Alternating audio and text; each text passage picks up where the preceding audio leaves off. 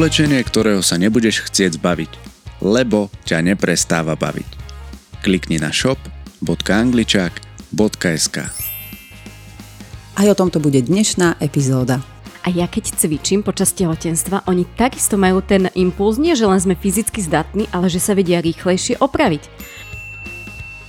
Tuto je dôležité dať si obrovský pozor na prehriatie, pretože tehotná žen- tehotnej žene sa celkovo zvyšuje teplota tela a pre plod je nebezpečné, aby sa prehrial.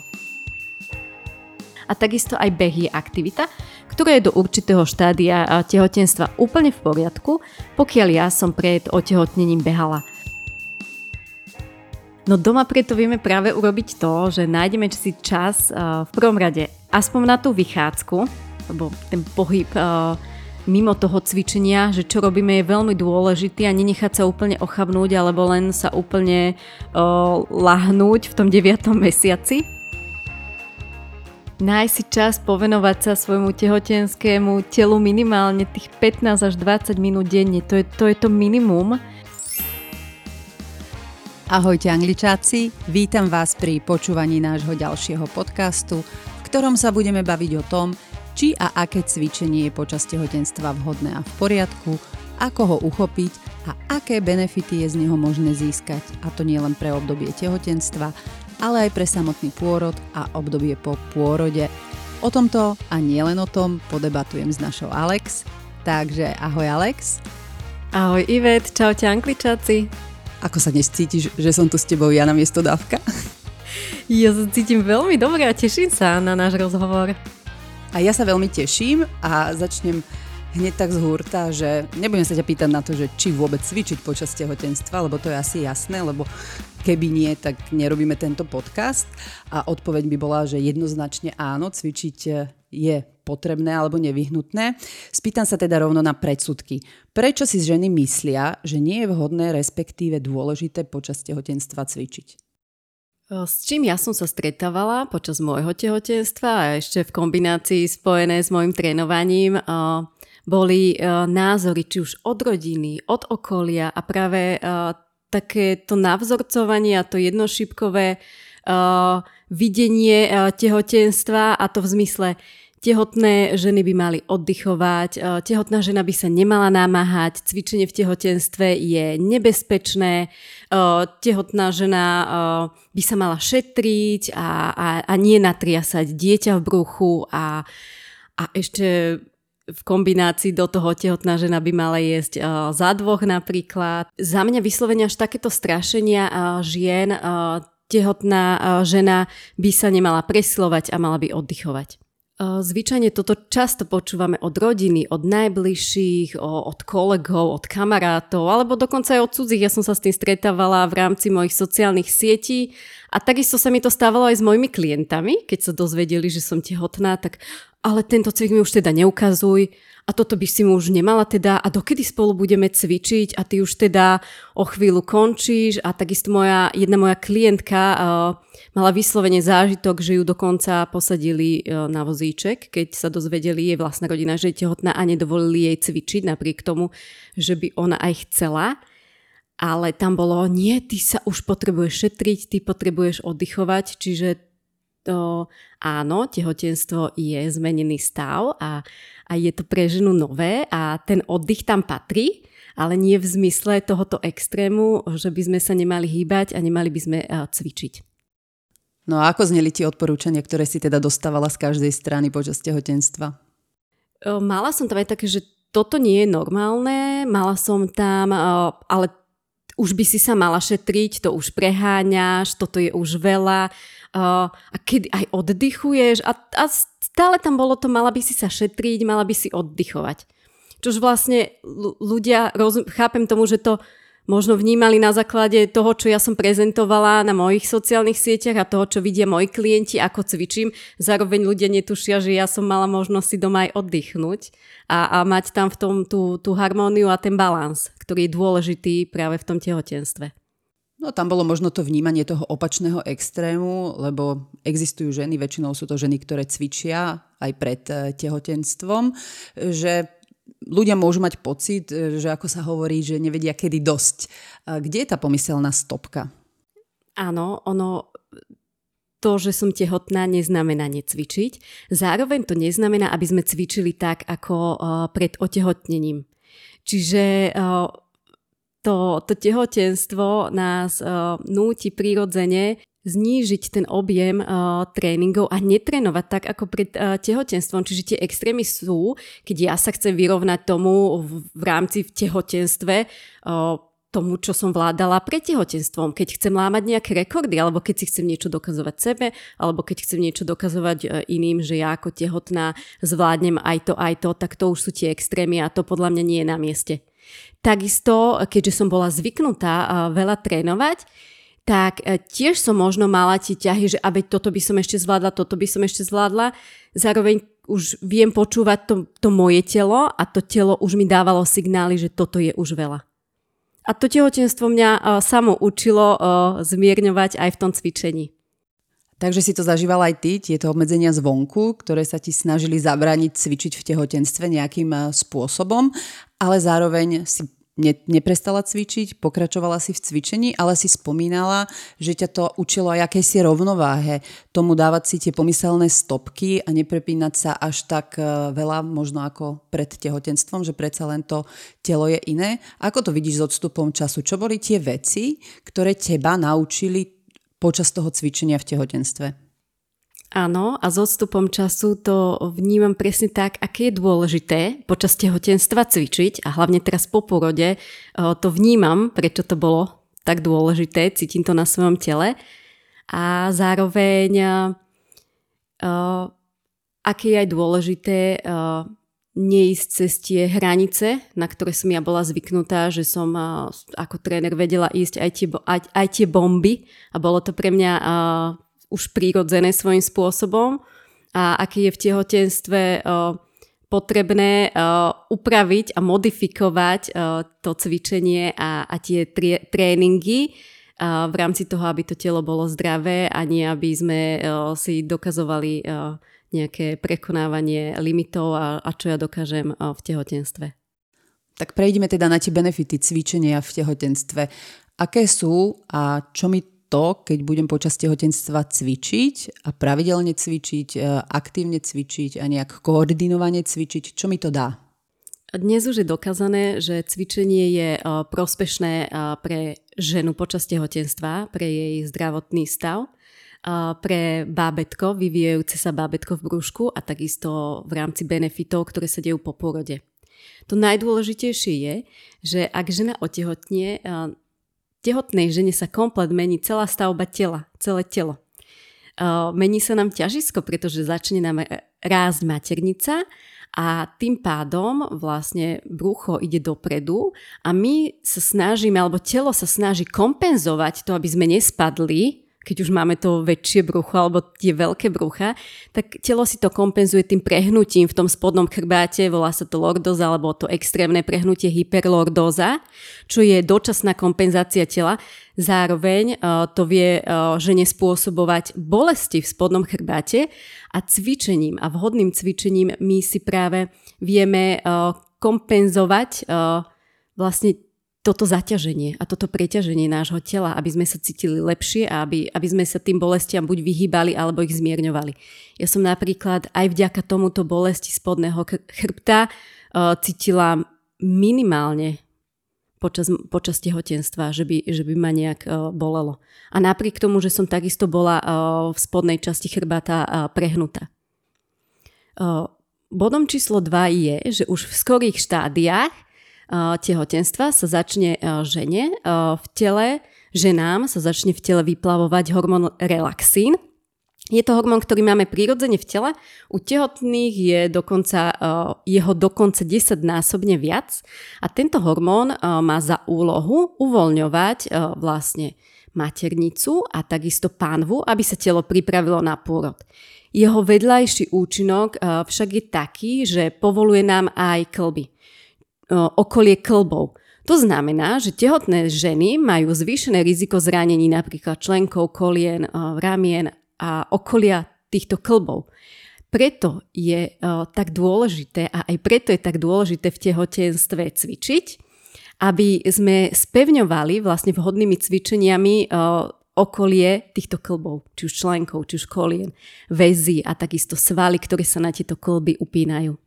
Ďalším z benefitov cvičenia v tehotenstve je práve nadobúdanie fyzickej kondície a podľa mňa je optimálne sa nastaviť, že cvičím v tehotenstve pre zdravotné benefity a pre tú fyzickú kondíciu a nie preto, aby som nepriberala.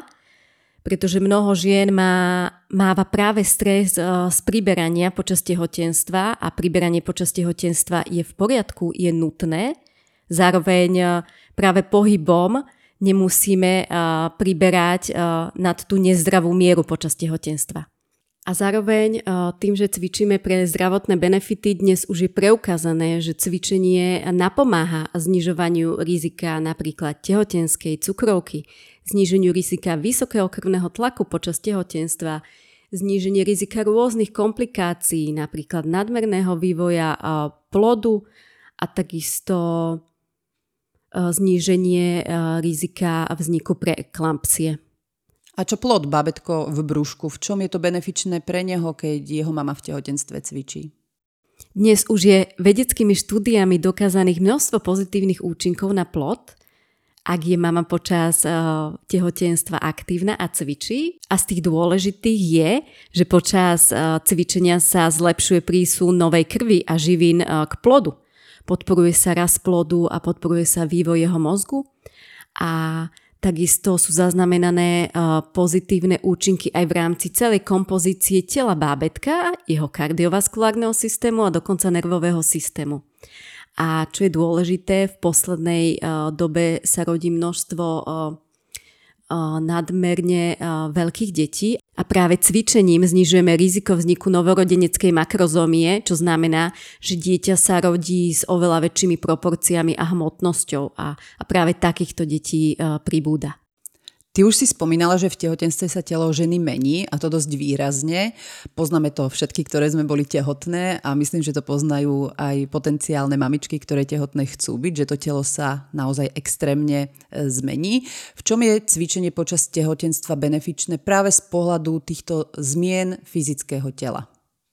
Tak ako som spomínala, že vplyvom tehotenstva sa mení celé telo a určité svalové štruktúry a systémy sa v našom tele preťažujú, tak práve benefičné je pre ženu, že znižuje riziko bolesti, znižuje riziko zranení, čo bolo v súvislosti s hormónom relaxi- relaxínom. Staráme sa o, te, o náš chrbát a o, o držanie tela, vieme si zlepšiť cvičením počas tehotenstva držanie tela. Takisto znižujeme riziko obezity, pretože neznamená v tehotenstve nepriberať, ale je dôležité, aby sme nepribrali nezdravo a to potom platí aj po porode. Je dokázané, že znižuje sa riziko vzniku depresií, pretože áno, cvičenie nám prináša radosť a aj tej tehotnej žene vie prinášať radosť a, a takisto dobrú náladu. Tak tie benefity sú určite nemalé, veľa z nich si spomínala, ale je to benefičné len z hľadiska tehotenstva? Alebo z toho cvičenia počas tehotenstva viem nejako profitovať aj počas samotného pôrodu? Z hľadiska samotného pôrodu je to nesmierne uh, benefičné, pretože pôrod je svojím spôsobom práca. A pôrod môže trvať hodinu, môže trvať uh, päť hodín, môže trvať dvadsaťštyri hodín. Je, je to veľmi individuálne a, a pri pôrode zapájame svaly. A keď mám dostatočne spevnené to telo a dostatočne fyzicky a kondične pripravené na pôrod, tak ten samotný priebeh pôrodu vie žena zvládať s oveľa väčšou ľahkosťou. Ja mám vlastný príklad, odkedy mi otekla plodová voda, tak trvalo dvadsaťtri hodín, kým som porodila.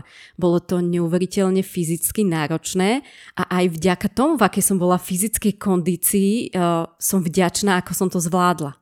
Cvičenie nás navyše učí dýchať.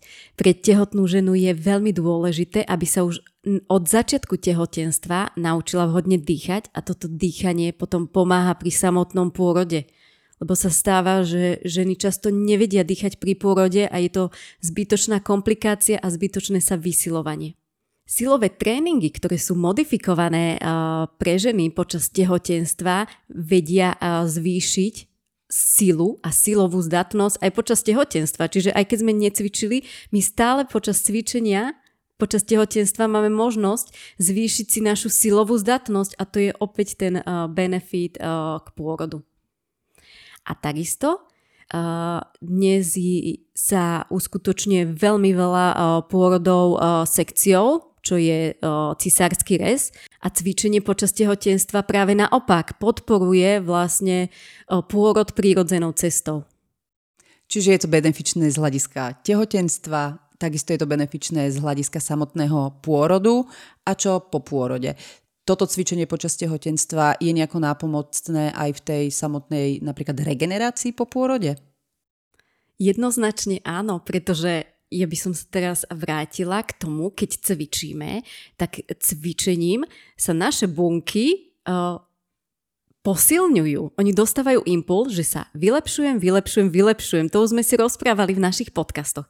A ja keď cvičím počas tehotenstva, oni takisto majú ten impuls, nie že len sme fyzicky zdatní, ale že sa vedia rýchlejšie opraviť. A po porode je to naozaj náročný proces. Mamičky, čo sme rodili, to vieme.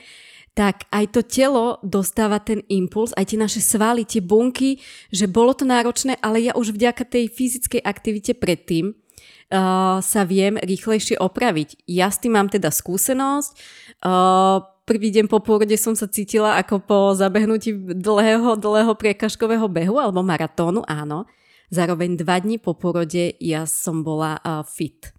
A možno ako keby s jemnou svalovicou alebo ako keby po cvičení, ale ja som už bola uh, fit, čiže to naše telo je naozaj fascinujúce, ako sa vieda dokopy a keď my necvičíme, máme svaly ochabnuté a oni nie sú pripravené, že zažijú takúto záťaž, verím tomu, že potom uh, tá žena uh, po tom pôrode sa môže dávať oveľa dlhšie uh, dokopy. Čiže toto je tá, tá obrovská prospešnosť uh, pre tú ženu po porode. Tá kondícia a tá fyzická zdatnosť a že to, že naše telo sa vie cítiť fyzicky oveľa lepšie. No a naše bábetka sa narodia, niečo vážia, lenže oni budú potom priberať a, a, a teda po porode priberajú a my potrebujeme aj tú fyzickú zdatnosť po tom porode, že ich budeme zdvíhať a že tie naše ruky dostanú zabrať, že ten náš chrbát a to naše telo opäť dostane zabrať. Takže už vieme, že to benefity určite má a to z mnohých uhlov pohľadu, ale môže cvičiť naozaj každá tehotná žena?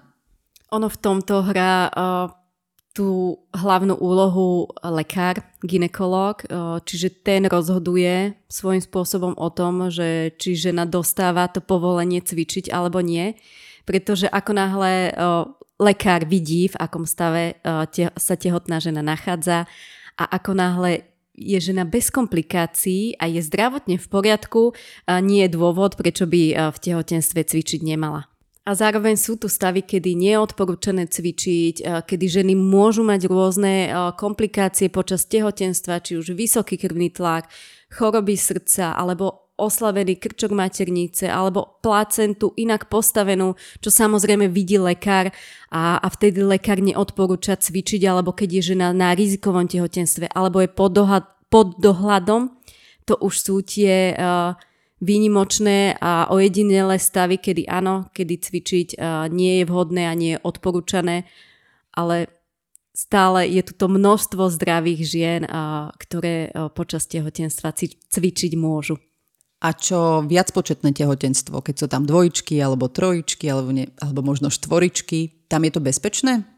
Ono tieto viac početné tehotenstva už sú same o sebe monitorované uh, lekárom, čiže tam o tom rozhoduje lekár, pretože uh, môžu byť svojím spôsobom rizikové. Takže toto je vyslovene o, o dohode a porade sa s lekárom alebo o tom vlastne, čo ten lekár povie a v akom uh, štádiu je to viac početné tehotenstvo.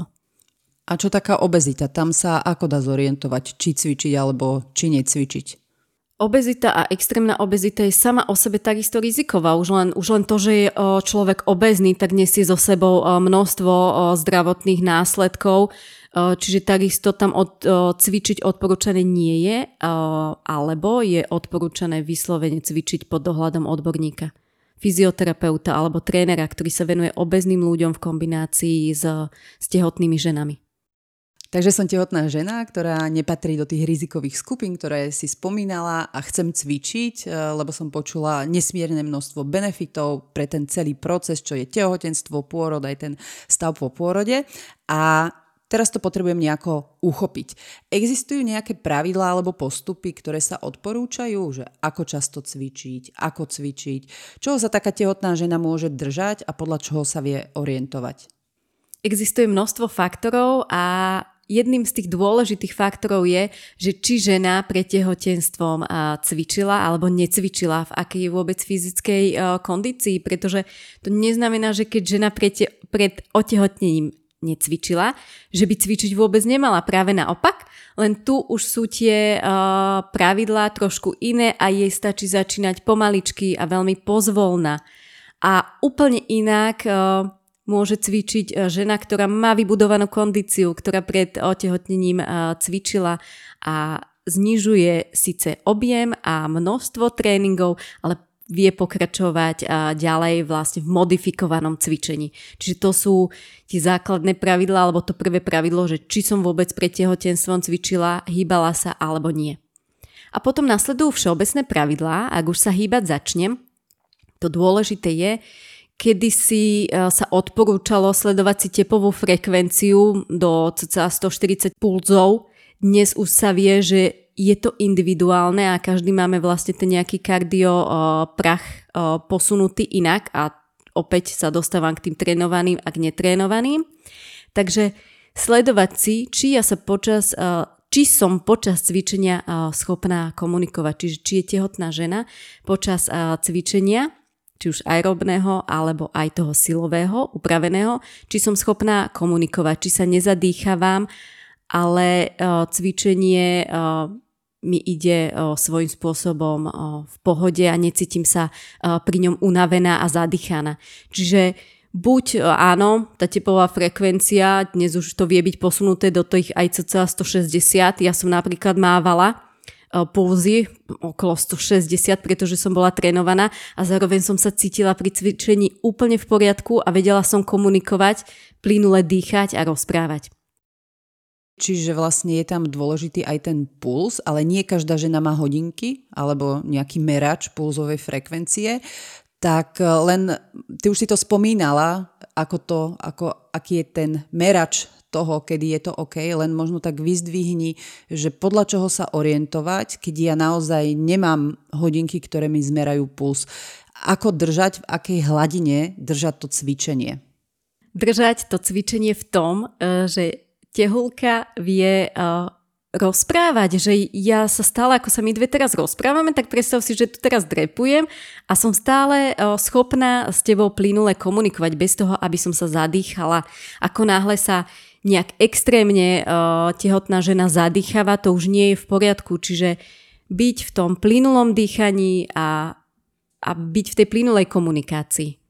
A nemôže sa žena napríklad prehriať? Lebo ja si pamätám, keď my sme spolu cvičili, keď ja som bola tehotná a cvičili sme vo fitku hore v tej miestnosti a niekedy tam bolo tak teplo, že s čím ja som mávala problém, alebo čo som považovala za taký diskomfort, nebolo ani to, že by som vlastne nevedela dýchať, nevedela rozprávať, ale že som mala pocit, že mi je veľmi teplo. Tuto je dôležité dať si obrovský pozor na prehriatie, pretože tehotná žen- tehotnej žene sa celkovo zvyšuje teplota tela a pre plod je nebezpečné, aby sa prehrial. Čiže cvičenia buď v klimatizovanej miestnosti, vetranej miestnosti alebo na čerstvom vzduchu sú vhodné a treba si dávať pozor, ako náhle je miestnosť nevetraná alebo v lete, alebo je nejaká nadmerná vlhkosť, kedy by sa žena vlastne vplyvom cvičenia mohla, mohla prehriať, tak to už je to nebezpečné a to je to dôležité, čo si treba sledovať, že okrem, či viem plynule rozprávať, či sa nezadýchavam, tak či sa ešte neprehrievam, či si neprehrievam telo.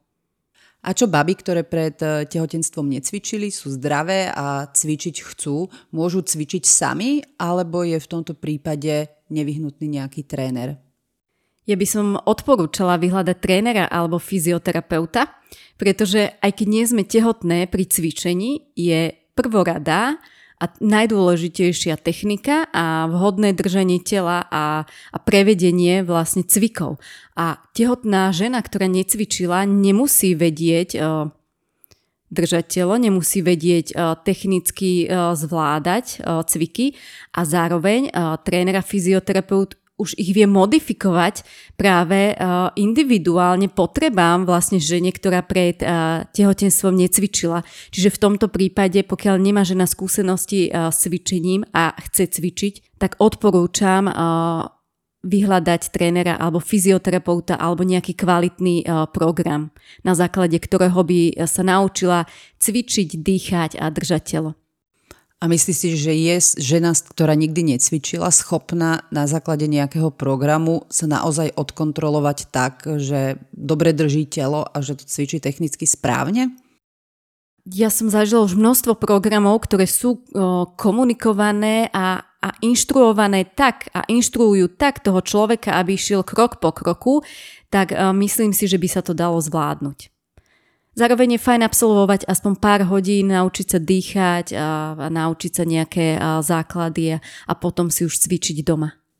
Ale určite nie všetky aktivity sú vhodné počas tehotenstva, tak ako to cvičenie je vhodné pre každú ženu, tak aj aktivity sú možno niektoré bezpečné, niektoré neúplne bezpečné, niektoré vhodné, niektoré nevhodné.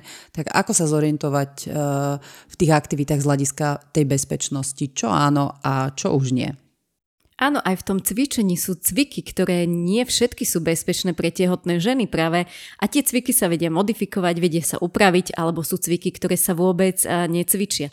Zároveň medzi bezpečné aktivity patrí plávanie, ktoré je aj prospešné pre celé telo, aj pre, pre tehotné ženy. Bicyklovanie, jemné kardio, modifikovaný silový tréning a takisto prechádzky, nordic walking, ľahká turistika. Dnes sú už upravené aj tehotenské jogy, ale tehotenské programy a jogy pre ženy a pre budúce mamičky. No, tam je tu opäť aj v týchto cvičeniach dôležité, že či som tú jogu cvičila pred tehotenstvom alebo, alebo nie. V tom prípade vyskúšam si ju zacvičiť teda s inštruktorom alebo sa zaujímam, že či ju vôbec môžem cvičiť potom už ako tehotná. A takisto aj beh je aktivita, ktorá je do určitého štádia tehotenstva úplne v poriadku, pokiaľ ja som pred otehotnením behala. Ako náhle žena nebehala a teraz sa chce z nejakého dôvodu sa rozhodla, že chcem behať, lebo aby som nepribrala, tak to už absolútne nie je vhodné. A ktoré sú tie aktivity absolútne nevhodné počas tehotenstva, ktoré je na mieste úplne vypustiť? Takže ten beh je taký polovičný, že aj môže byť prospešný, aj môže byť nevhodný a medzi tie vyslovene nevhodné uh, patria uh, aktivity alebo športy, pri ktorých hrozí riziko pádu, napríklad lyžovanie, bežkovanie, korčulovanie, u niekoho možno aj bicyklovanie. Ďalej kontaktné športy ako box, basketbal, volejbal, skupinové športy, pri ktorých takisto môže hroziť určité zranenie. Cvičenie v nejakých extrémne vysokých nadmorských výškach, takisto potápanie je absolútne nevhodné a, a takisto aj pri cvičení cviky, pri ktorých sú, vykonávame nejaké prudké pohyby, prudké otáčania, prudké zmeny polohy, tak toto je nevhodné.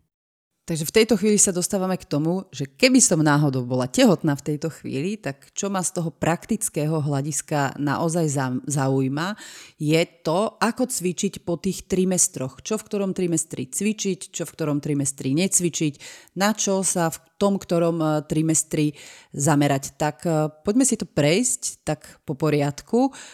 Ako to je s tým prvým trimestrom? Čo áno a čo nie? Mnoho žien sa v prvom trimestri bojí cvičiť.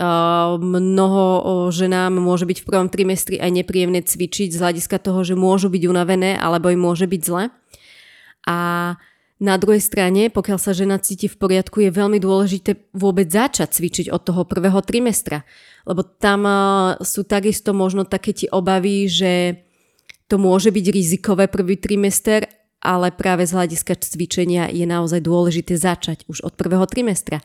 A tu sa vie uh, tehotná uh, žena zamerať, uh, keď ešte babetko je tam len taká malá fazulka, keď to brucho nám ešte nevadí a možno ani niektoré ženy nemusia vedieť, že sú tehotné, tak tu sa vieme zamerať práve na to posilnenie nášho stredu tela, uh, ktoré už vo vyšších štádiách uh, nemusí byť možné a nemusí byť aj komfortné. Odporúčam využiť vlastne tieto prvé tri mesiace a využiť tento priestor na zameranie sa na cviky, uh, na spevnenie stredu tela, uh, toho dôležitého, aby nás, ten vnútor, aby nás tie vnútorné svaly potom ochraňovali ten náš, ten náš chrbát a držali nám vlastne to telo v tej spriamenej pozícii napríklad a, a kompenzovali to preťaženie. Zároveň uh, už začať v prvom trimestri uh, s cvikami na posilnenie panvového dna, pretože svaly panvového dna sa zúčastňujú pôrodu a, a je dôležité, aby boli spevnené a aby sme takisto aj predchádzali možnej uh, inkontinencii, čo je vlastne únik moča, či už počas tehotenstva alebo po pôrode. A ja by som to ešte využila na naučenie sa dýchania. Čiže keď sa tehotná žena naučí dýchať hneď na začiatku, tak a, takisto si znižuje vlastne riziko a, nevhodného preťažovania sa počas cvičenia. A takisto je to aj ten benefit pre ten pôrod, o ktorom som už hovorila. A je v tom prvom trimestri aj niečo, čo nie? Že čo už sa neodporúča?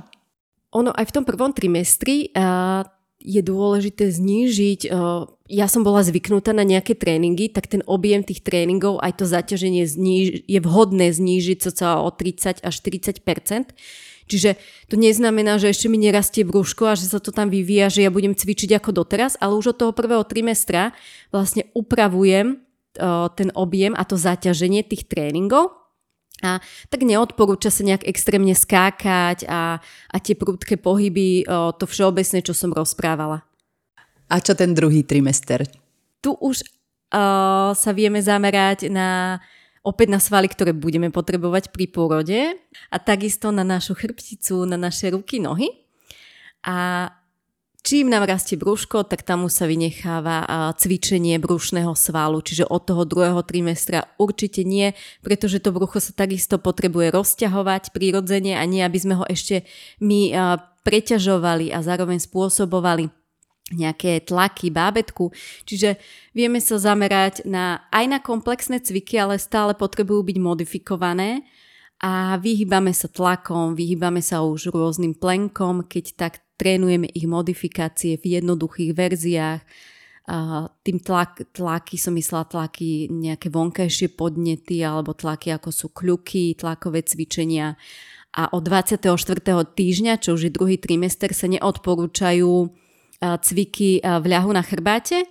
Niektorým ženám to nemusí robiť nič, pre niektoré ženy to môže byť nepríjemné z hľadiska toho, že ako náhle už bábätko rastie, tak vie tam jeho váha zatlačiť u žene na dolnú dutú žilu a nemusí žena mať dostatočný prísun vlastne kyslíka do hornej časti tela a môže jej prísť pri cvičení vláhu zle.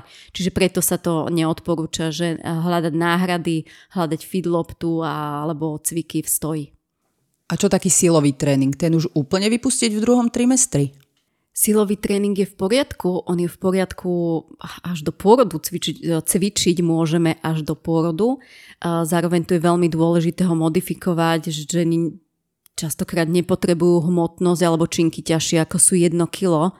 Čiže tam je to individuálne modifikované alebo upravované teda na základe tej fyzickej zdatnosti. Ťažké váhy nie sú v poriadku, ale silový tréning je naozaj vhodný a odporúčaný aj počas druhého trimestra.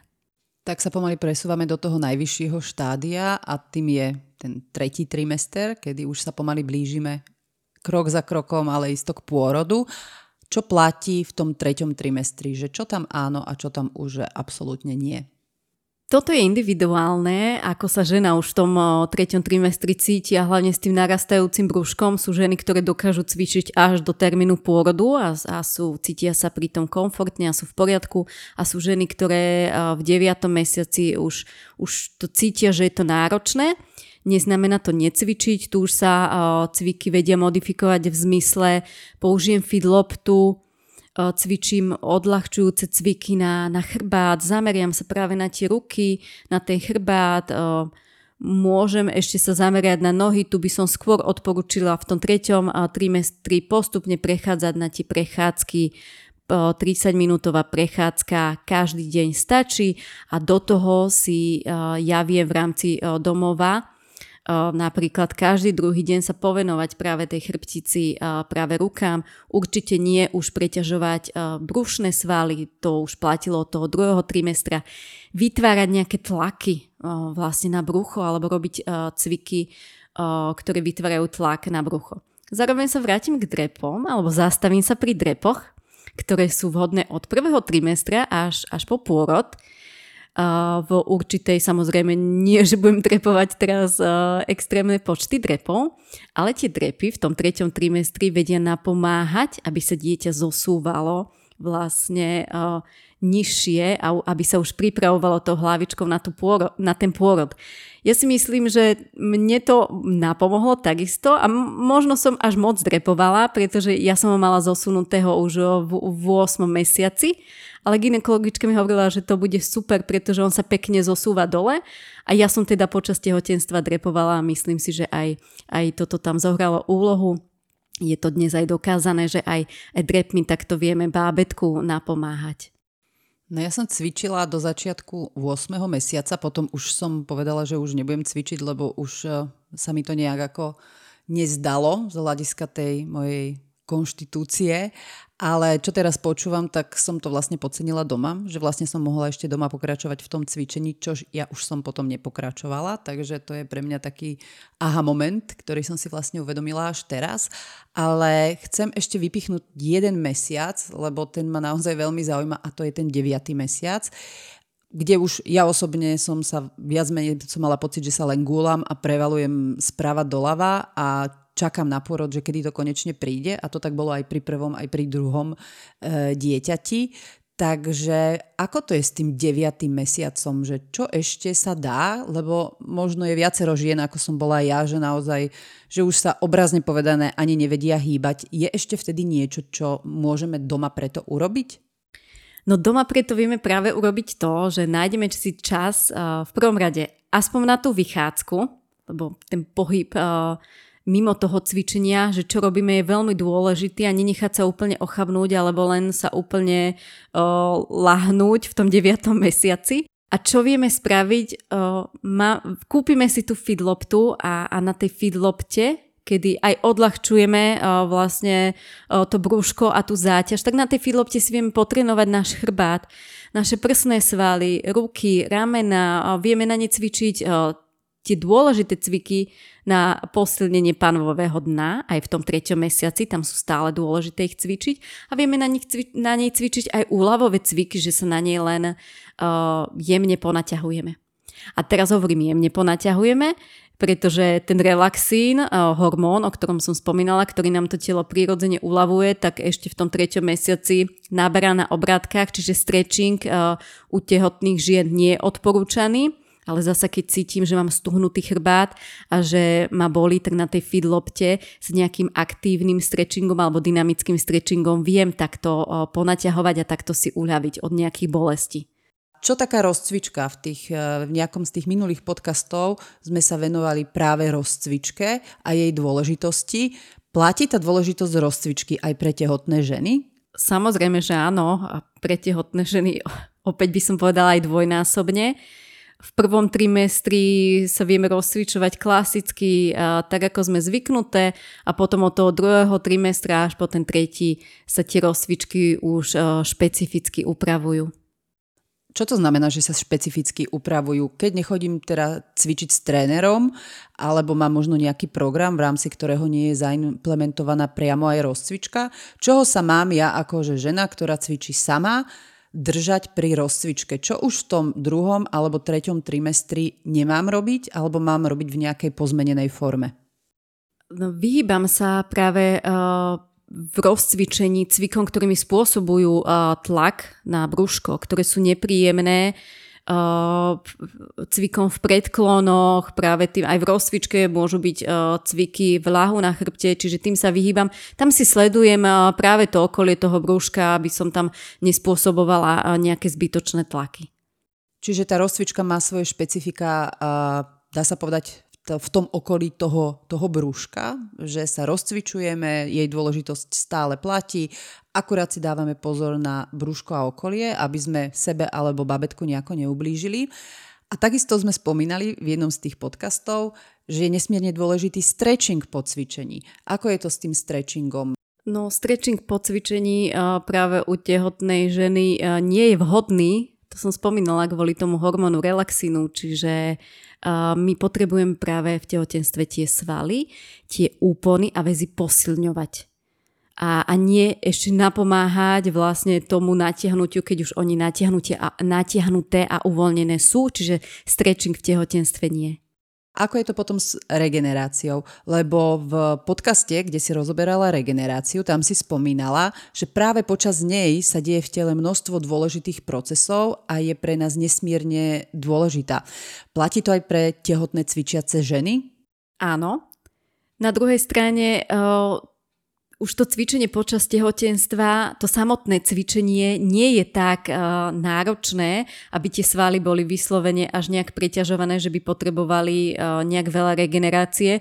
Čiže ke, pokiaľ je tam dodržiavaný ten balans, že cvičím, cvičím napríklad e, každý deň, alebo cvičím trikrát, päťkrát do týždňa a zároveň tam máme ten oddych, ktoré, ktoré tehotné potrebujú, tak to už je tá regenerácia, že sa aj svojím spôsobom šetrím a aj cvičím. Aby som doplnila špeciálne formy regenerácie, ako saunovanie, studené vody a tak ďalej, to už, to už nie. Keď nadvezujem na náš podcast, v ktorom sme mali spomínané tipy na regeneráciu, tak tie už tehotné ženy nepotrebujú. A čo taká masáž, či už u maséra, alebo napríklad s hypervoltom, ktorý sme tiež viackrát spomínali. Ako je to s masážou? Uh, hypervolt určite nie, pretože to už sú vibrácie, ktoré nie sú vhodné vlastne pre uh, plod. Existujú aj tehotenské masáže, na ktoré sa špecializujú fyzioterapeuti a maséri a tam uh, je fajn uh, vyhľadať nejakého. Zároveň tieto masáže sú tie úľavové masáže, keď žena práve cíti, že to telo už je, že, aj, že ten, to držanie tela jej spôsobuje vlastne tie nejaké bolesti alebo, to, alebo stuhnutia. Keď sa ešte vrátime k tým cvikom, existuje možno nejaká ucelená séria alebo nejaké, nejaká špeciálna zostava cvikov ako príprava na pôrod? Áno, a týmto cvikom sa práve venujú fyzioterapeuti alebo pôrodné asistentky. Ja som pri prvom tehotenstve takisto navštevovala pôrodnú asistentku, ktorá mala ucelený kurz. Inak tu sa stáva, že často tieto kurzy, na ktoré sa mamičky majú možnosť prihlásiť, začínajú až od druhého trimestra.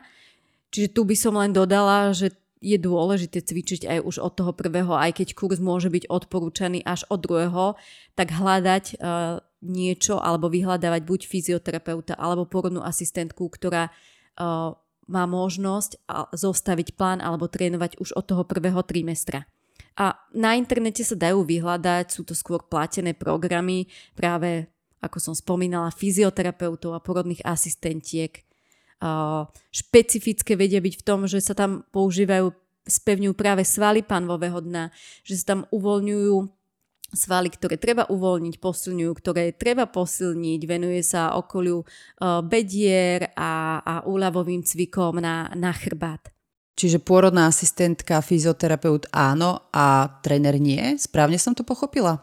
U trénera by som si ja zisťovala, či má špecializáciu uh, venovať uh, sa tehotným ženám či, a, a nielen špecializáciu, či má prax, či sa uh, venuje uh, cvičeniu s tehotnými ženami. Nie každý tréner uh, sa venuje tréningom a, a cvičeniu uh, s tehotnými ženami, pretože sú to špecifické tréningy, ktoré tehotná uh, žena potrebuje. Čo by ma ešte zaujímalo, čo sa týka tohto cvičenia alebo tých cvikov, ako je to s diastázou a cvičením počas tehotenstva? Je cvičenie počas tehotenstva niečo, čo do nejakej miery vie ovplyvniť diastázu? Jednoznačne áno a vie ju ovplyvniť buď pozitívne alebo negatívne. Čiže my si už Cvičením počas tehotenstva vieme na diastázu žiaľ zarábať, a to aj v bežnom živote, že máme doma malé dieťa, ešte popri tehotenstve ďalšie, zdvíhame ťažké váhy, zdvíhame deti, nevhodne zapájame brušné svaly, nevhodne uh, dýchame, alebo ich potom počas cvičenia nevhodne preťažujeme. Čiže aj, aj preto to je vhodné vyhľadávať nejaké programy pre tehotné ženy alebo vyhľadávať trénerov, ktorí sa špecializujú, alebo fyzioterapeutov, alebo tie pôrodné asistentky. Ty si na začiatku spomínala, že treba ubrať tempo, že aj keď ty si cvičila, tak si musela spomaliť od toho momentu, čo si vedela, že si, že si tehotná. Je nejaké takéto denné možno minimum, ktoré je odporúčané? Nájsť si čas povenovať sa svojmu tehotenskému telu minimálne tých pätnásť až dvadsať minút denne. To je to, je to minimum, že posadiť sa aspoň na tých dvadsať minút denne napríklad na tú fidloptu. Minimum tehotenského cvičenia je teda dvadsať minút denne a je tam aj nejaké maximum? Maximum neprekračovať o, viac ako hodinu cvičenia, to už v tehotenstve nie je v poriadku a o, úplne v poriadku je maximum cvičiť štyridsaťpäť minút, to absolútne stačí aj, aj s rozcvičkou, ja by som teda o, dala maximum tých štyridsaťpäť minút. Cvičiť sa dá aj kardio, aj silovo, aj funkčne, aj intenzívne, že vlastne existuje niekoľko typov alebo možností, ako, ako trénovať, ako cvičiť. Uh, ako je to v tehotenstve, čo sa týka týchto jednotlivých uh, typov cvičenia? Funkčne u tehotnej ženy jednoznačne áno a tu je dôležité, aby tie cviky boli práve modifikované na, na funkčnosť, aby ich tehotná žena potom uh, vedela používať, aby pre tehotnú ženu boli prospešné v bežnom živote, počas pôrodu aj po pôrode. A silovo? Silovo takisto áno. Je dokázané, že silové tréningy tehotné ženy potrebujú. Tu stačí trénovať silovo maximálne dvakrát do týždňa, alebo optimálne stačí dvakrát do týždňa trénovať silovo, nie s ťažkými váhami. Silovo znamená aj s váhou vlastného tela alebo a, s jemnými váhami a s rôznymi pomôckami. Takže teraz trošku pridáme tempo a ako je to s kardiom v prípade s intenzívnym hit tréningom? Kardio opäť áno, pretože kardio nám zlepšuje tú kondičku, pomáha aj tej e, tehotnej žene. Kardio je to, čo som spomínala na začiatku. Byť len v kardiu, v tej plynulej komunikácii, dokázať konverzovať. Stačí nám tridsaťminútové kardio niekoľkokrát do týždňa. Kardio sú aj prechádzky, rýchle prechádzky, turistika, za kardio sa ráta aj to plávanie, aj to ľahké behanie alebo bicyklovanie. No a čo sa týka há í té, jednoznačne uh, vysokointervalové uh, tréningy sú v tehotenstve zakázané. Je to aj z toho dôvodu, a je to v prvom rade z dôvodu, že pri nich dochádza k prehriatiu, pri nich dochádza k tomu, že telo vyčerpáva cukor a tehotné ženy uh, potrebuje glukózu, ktorú máme v tele, potrebuje naše blábe, bábätko, potrebuje ju plod. A takisto, že sa pritom zadýchávame a telo nemá dostatok kyslíka. Čiže počas tehotenstva na tých deväť mesiacov na intervalové a vysokointenzívne cvičenia zabudnúť. Tak si to teda zhrňme, možno nejako zaramcuj e, tieto typy tréningov, ktoré áno, ktoré nie, kedy áno, kedy nie a koľko je to minimum a maximum. Začala by som tým kardiom, to je to príjemné, to sú aj tie prechádzky, môžeme ich robiť každý deň, minimálne tých tridsať minút, do tridsať minút do hodiny, tam záleží ako sa cítime, úplne stačí tridsaťminútové kardio denne a k tomu by som pridala dvakrát do týždňa tie silovo, dva až trikrát do týždňa tie silovo-funkčné tréningy, ktoré netr- netrvajú dlhšie ako štyridsaťpäť minút. A há í té tréning alebo intenzívny tréning absolútne nie. A čo také pomôcky? Ty si spomínala už niekoľkokrát fidloptu, že fidlopta je nesmierne dôležitá a vhodná pomôcka počas cvičenia v tehotenstve. Sú aj nejaké iné pomôcky, ktoré sú nejak super vhodné alebo je ich fajn mať a využívať počas cvičenia v tehotenstve? Áno, pretože ja, mne samej sa veľmi dobre cvičilo na fidlopte, hlavne v tom treťom trimestri a k ďalším pomôckam činky, stačí aj jednokilové, polkilové, ľahké činky, alebo stačí len opäť napustené fľaše s minerálnou vodou, ako tá záťaž A potom sú tu takisto expandré, uh, buď uh, s čo najjemnejším odporom, alebo v tomto prípade uh, by som ich používala pod dohľadom trénera, fyzioterapeuta, alebo až keď mi s nimi uh, dá cvičiť uh, tréner. Neodporúčané alebo nevhodné sú jednoznačne balančné pomôcky, kde hrozí uh, riziko pádu a, a ťažké váhy, um, takisto pomôcky, pri ktorých ide telo do toho tlaku. A čo taký penový valec? Penový valec v tehotenstve uh, nie je potrebný, um, možno v rámci rozcvičky, pokiaľ si žena vyvalcuje a prekrví nohy, uh, takisto v rámci zmiernenia opuchov, v tomto prípade uh, by som ho používala, ja som ho v tomto prípade aj používala, uh, po, po cvičení uh, už nie. A je to bezpečné? Lebo aj ty si to spomínala, aj sa tak všeobecne vie, že nie každá masáž v tehotenstve je bezpečná, najmä na tie tlakové body, že si treba dať v tehotenstve pozor. A ja si viem predstaviť, že áno, v nejakej forme to bezpečné vie byť, ale vie si naozaj každý odsledovať tú bezpečnosť penovým valcom, že čo áno a čo už nie? No nemyslím si, že vie, čiže práve z tohoto dôvodu opäť buď pod dohľadom trénera, fyzioterapeuta, alebo len v rámci vlastne prekrvenia nôh. No a teraz, keď už toto všetko vieme, čo by si ty odporúčala? Aké je takéto tvoje odporúčanie? Cvičiť doma sama alebo vyhľadať toho trénera, fyzioterapeuta alebo pôrodnú asistentku práve na to, aby nás prevádzali tým cvičením počas deviatich mesiacov? Toto je tak individuálne, ja by som odporúčala hlavne sa hýbať, hlavne cvičiť, hlavne mať pohybové aktivity a, a každá žena je inak zdatná, niektoré ženy si vedia poradiť aj doma a práve tie, čo si nevedia poradiť, a aby zbytočne si nevytvárali nejaké stresy, stra- strachy, tak tam je uh, fajn uh, vyhľadať uh, nejakú odbornú pomoc.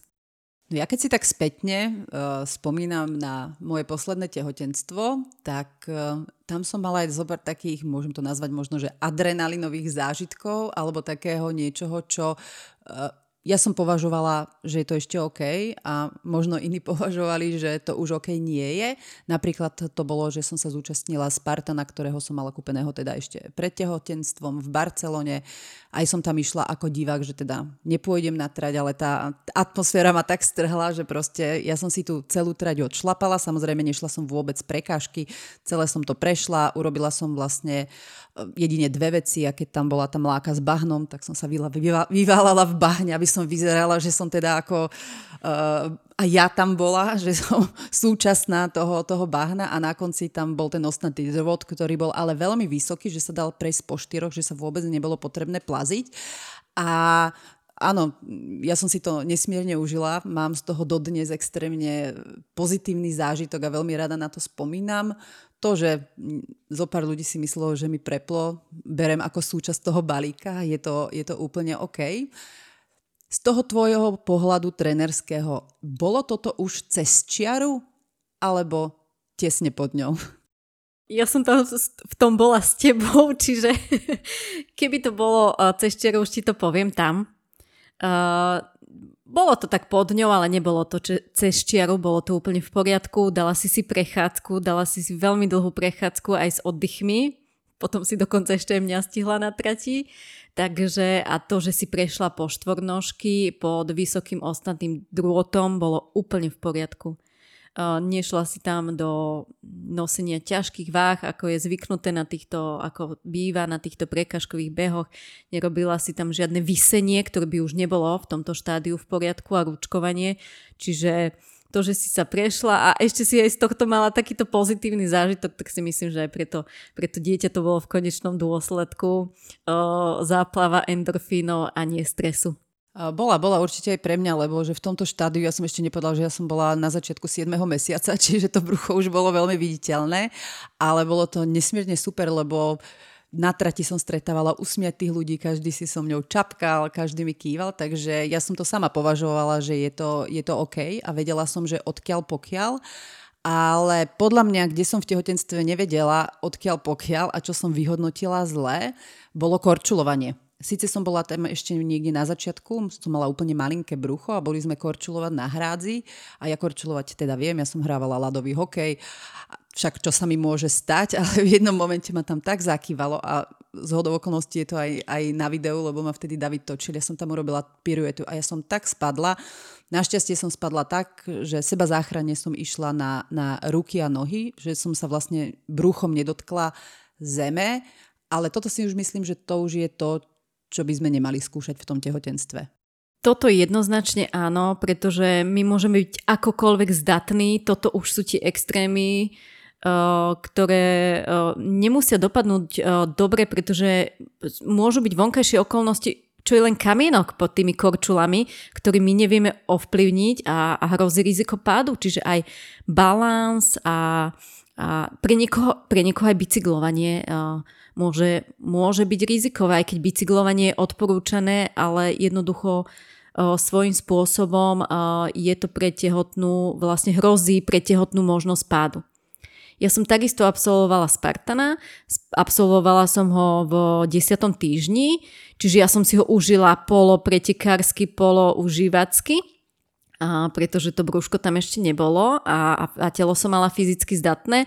Zároveň tam boli prekážky, do ktorých som nešla a, a Angličaky som si zmodifikovala, bola som v tej open vlne, čiže takisto som si to užila, bola som rada, že som to ako tehotná prešla a ťažké bremená som nezdvihla, povedala som, že som tehotná, čiže takisto to bolo upravené, pretože um, už aj v tomto štádiu by nebolo OK ísť to pretekársky. To je možno taký tip, že naozaj to funguje, že keď na prekážkach tým rozhodcom poviete, že ste tehotná, tak oni vás naozaj, nás nikto, ani mňa, myslím, že ani teba, nenútil do zvládania tých prekážok a povedali, že jasné, nemusíš. Áno, budeme mať aj uh, podcast o prekážkových behoch. A takisto sa zastavím u seba. V ôsmom týždni som bola bežkovať a spadla som na bežkách. Bol to veľmi jemný pád a toto je presne to s odstupom času. S odstupom času by som to už, už neurobila, lebo sú to tie vonkajšie okolnosti. Bol to zľadovateľý kopček, čiže bol síce mierny, aj to bežkovanie je v poriadku, ma baví, zároveň tie bežky sú úzke. Už je to riziko, že vieme si to, vieme bez toho vydržať ako tehotné ten rok a potom sa k tomu vrátiť po pôrode.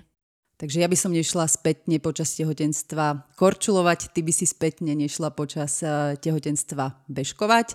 Takto to vyhodnocujeme s odstupom času, vtedy nám to prišlo OK, teraz nám to už OK nepríde. Práve preto sa o toto delíme s vami, možno aj to je v niečom inšpiráciou, že nie sme dokonali, nikto nie je dokonalý a či je niekto tréner alebo coach alebo hocičo, vždy sa môže stať, že nie všetko odhadne, zároveň je veľmi dôležité sa z toho poučiť, ale možno ešte tak už sa pomaly blížime k záveru. Každá žena, keď je tehotná, tak po tom tehotenstve príde aj to obdobie po tehotenstve a zaujíma ma, kedy začať cvičiť, ako uchopiť to tehotenstvo, aj keď možno len tak rámcovo a v skratke, kedy začať cvičiť po pôrode. Ono začať cvičiť môžeš už aj po pôrode.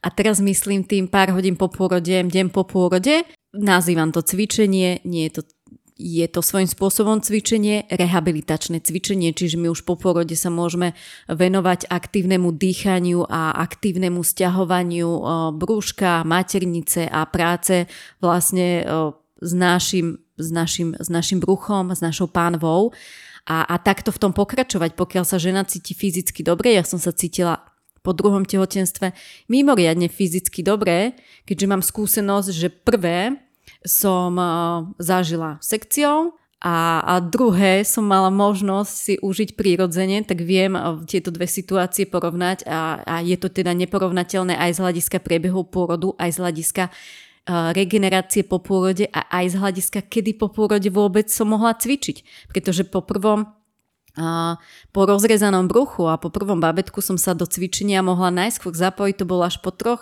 neviem či nie až štyroch, piatich mesiacoch. Zdá sa mi, že po troch. A teraz som o, postupne začala rehabilitovať po pôrode. Ja som prišla domov z porodnice a o týždeň na to som začala s veľmi ľahkými cvikmi, a s rehabilitačnými cvikmi a postupne som si dávala to telo do poriadku. Všeobecne sa odporúča počkať až o, potom šesť nedelí, ale myslí sa tam to cvičenie, to neznamená, že nejaké tie rehabilitačné cviky už nemôžeme robiť aj pred šestou nedelím. A už potom nabiehať do toho cvičenia, kedy sa venujeme aj tej brušnej stene a venujeme sa aj tomu, čo na tele bolo tehotenstvom nejak v úvodzovkách poškodené a, a, a zanechalo nám to tehotenstvo vlastne na tom tele tie následky. Tak po šestou nedeli, pokiaľ sa žena cíti fyzicky v poriadku, môže začať. A keď to neuchopím hneď na začiatku, že nezačnem cvičiť hneď a po šestou nedeli, kedy už je taká tá doba, že už sa nemusím pýtať, že už viem, že jasné, že už je najvyšší čas a úplne v pohode môžeš cvičiť. Potom šestou nedeli je fajn prekonzultovať svoj fyzický stav práve s fyzioterapeutom, ktorý sa vie pozrieť žene na diastázu, ako sa to brúško a tá brúšna stena sceluje, či je tam rozostup vlastne tej brúšnej steny a, a či treba s tým rehabilitačne pracovať, alebo či už žena vôbec môže nabehnúť na cvičenie. A kedy tak najneskôr mám začať, aby som si potom nenísla tie následky, že to ochabnuté telo ochabne ešte, ešte viac a potom už tá náprava alebo tá cesta späť bude oveľa náročnejšia? Ja by som neodporúčala začať neskôr ako, ako po pol roku po porode, pretože to telo sa síce svojím spôsobom zregeneruje, tie disbalancie tam vedia zostať. Takisto aj tá diastáza môže sa dať do poriadku, nemusí sa tá brušná stena stiahnuť, čiže čím skôr jednoznačne lepšie, najneskôr, no aspoň začať už reálne cvičiť a starať sa o svoje telo a dávať si do poriadku disbalancie toho pol roka a po porode. Samozrejme tam aj závisí, pokiaľ žena dojčí a sú tam rôzne faktory, aj ako sa cíti, aj, aj ako dojčí, ako často dojčí, čiže aj, aj toto sú faktory, ktoré potom možno oddialujú to klasické cvičenie. Doplním, že neznamená, že keď žena dojčí, že nemôže cvičiť. Takisto môže cvičiť aj počas dojčenia. A má to nejaké obmedzenia, to cvičenie počas dojčenia?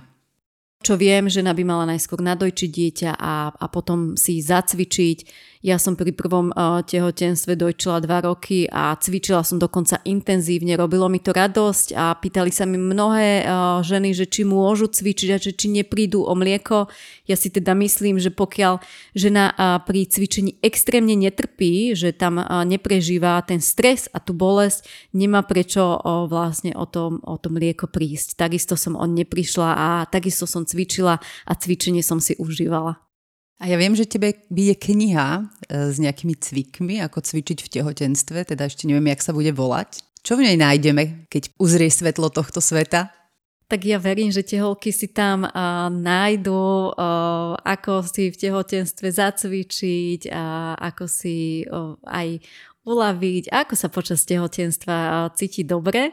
A takisto som... Uh, Dnes som nad tým premýšľala, keďže, sme, keďže natáčame tento podcast, ráno som mala zamyslenie nad, nad mojou knihou a, a už je to aj bližšie, že ako ju uchopím a, a som rada, že prešiel aj, tak, aj takýto čas a, a že sa viem na to pozrieť s odstupom času a nebolo by tam aj to moje v tej knihe, to moje vyslovene takéto trénerské prepnutie, keďže ja som veľa cvičila počas tehotenstva, neznamená to, že by som to dnes odporúčala všetkým tehulkám. Ja len prezradím, že tá kniha nebude nejak extrémne ilustrovaná, ani tam nebudú žiadne fotky z databanky, ale na fotkách bude Alex, keď bola tehotná. Myslím si, že si bola v nejakom siedmom mesiaci, keď si to fotila. Áno, a veľmi som si to užívala. Takže o to tá kniha je pestrejšia a taká osobnejšia, lebo vlastne ženy počas tehotenstva budeš sprevádzať tými cvikmi a tými inštrukciami ty na fotkách. Tak ja sa na tú knihu veľmi teším a držím jej palce. Už vieš aj, kedy asi vyjde? Jako ten přijezdí Hilde, že ona už je na ceste, ako tá kniha. A je to hezky nakopnutí tenhle ten podcast, začať sa jej aj věnovat a nediskutovat so sebou. Aby nebyla cesta dlouhá. Jo, jo, jo. Alebo aj hej. No ale keď už je tu Hilde, tak tým, že tu Emil dnes nemôže byť a veľmi ho to netešilo, že tu dnes nemôže byť s tebou, tak ti aspoň nahral odkaz. Ahoj Hilde. Ja bych tiež chcel pozdraviť z mi krásny dovolený na Moravie. Jo, je tu skvelé, máme tady hezky, sluníčko, taký nejakou tú slivovičku a tak. No a ja som to tak sklobil dokopy a když přišla tá téma tehotenství, ja bych o tom nejako moc nenavykladal, že jo. I když břicho bych na to možno měl, ale ty vědomosti a ty skúsenosti to proste nenahradíš. A ja si myslím teda, že vy dvě si o tom dobře povykládate. Ja vás zdravím na Slovensku, mějte se hezky a teším sa na vás, když se vrátim zpátky. Takže mějte se a pozdravujú všechny angličáky. Čau, čau.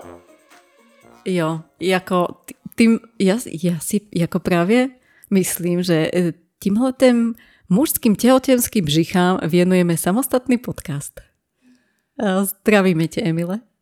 Ja te taky pozdravujem, Emil. A mne ešte pri tomto Emilovi a Hilde napadá, že celý minulý podcast vlastne bol o nejakom nediskutovaní, že netreba so sebou diskutovať, dať si to do kalendára a cvičiť. A patrí toto nediskutovanie vlastne aj pre tehotné ženy, že aj tie tehotné ženy by so sebou nemali diskutovať a cvičiť v tom tehotenstve? Áno, patrí. Patrí. Bol o tom, bol o tom celý podcast práve, práve pre tie benefity. Si vyhradiť ten priestor pre seba, nie len na ten oddych, ale aj na to cvičenie a, a mať tam tie stanovené časy a nediskutovať so sebou. No lebo ja si potom myslím, že keď človek so sebou diskutuje, tak to dopadne jak s tým stretchingovým videom, že rok a pol a to video nikde. Ty si so sebou diskutovala, keď to video ešte není? Jo, jo, ja hodne diskutuj, diskutuj so sebou, pokud ako mám uh, delať... Uh, ne cvičební něco, ale jako když mám dělat v Excelu, když mám dělat přípravu. Ja diskutuji moc so sebou, když mám písať knihu. Čiže ja tam mám ešte také ty diskuse v hlavě so sebou, když se mám donutiť do práce mimo cvičení. Jo, jo. Hilde práve odhalila uh, svou slavou stránku. Čiže Hilde aj Alex ze sebou občas diskutují a učí sa tiež so sebou občas a viac a viac nediskutovať, tak? Aj jasné, že áno.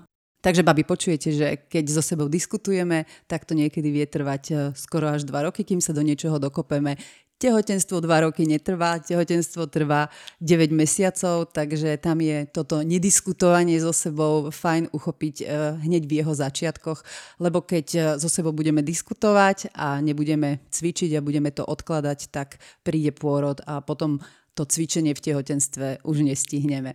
Jo, a poslední vec, ktorou by Hilde dodala, že potom to ako vypadá tak, že uh, uplyne dlhý, dlhý čas a potom možno konečne začnete. Jak Ivetka konečne začala cvičiť, tak ja možno konečne dokončím ten stretching a tú knihu. A ja musím dodať, že ja som začala cvičiť dosť po limite a, ten, a to bolo po roku a pol, kedy som si konečne bola schopná dať do kalendára dni a hodiny, kedy cvičím a potom ten zvyšok už bol ľahký, lebo to už som, keď už som mala kedy, tak už som iba poprosila Alex, nech mi urobí tréningový plán na doma, lebo nie som schopná chodiť niekam, na teraz to tak je, vzhľadom na moje povinnosti, takže ja naozaj každý deň po troškách cvičím. A ja sa z toho veľmi teším. A ja sa z toho veľmi teším a mám z toho každý deň veľmi dobrú náladu a týmto náš dnešný podcast pomaly ukončíme. Ja ti ďakujem, Alex, za náš príjemný pokec. A ja ďakujem. Bolo to veľmi inšpiratívne, zaujímavé, až by som povedala, že škoda, že už nemám v pláne byť tehotná, ale keby náhodou, tak za mňa môžem povedať, že už viem, ako to cvičenie v tehotenstve a po tehotenstve uchopiť a ako to viem uchopiť ešte o niečo lepšie ako naposledy. Vám, milí angličáci, ďakujeme za to, že počúvate naše podcasty a že nám na ne dávate spätné väzby, že nás sledujete na Facebooku alebo Instagrame. Vždy sa potešíme, keď nás zdieľate alebo označujete vo vašich storkách a keď budete mať čas a chuť, tak mrknite aj na náš nový shop bodka angličak bodka es ká. Majte krásne dni a užívajte si život a aj to cvičenie v tehotenstve. Čaute. Čaute, angličáci, a tie holky cvičte.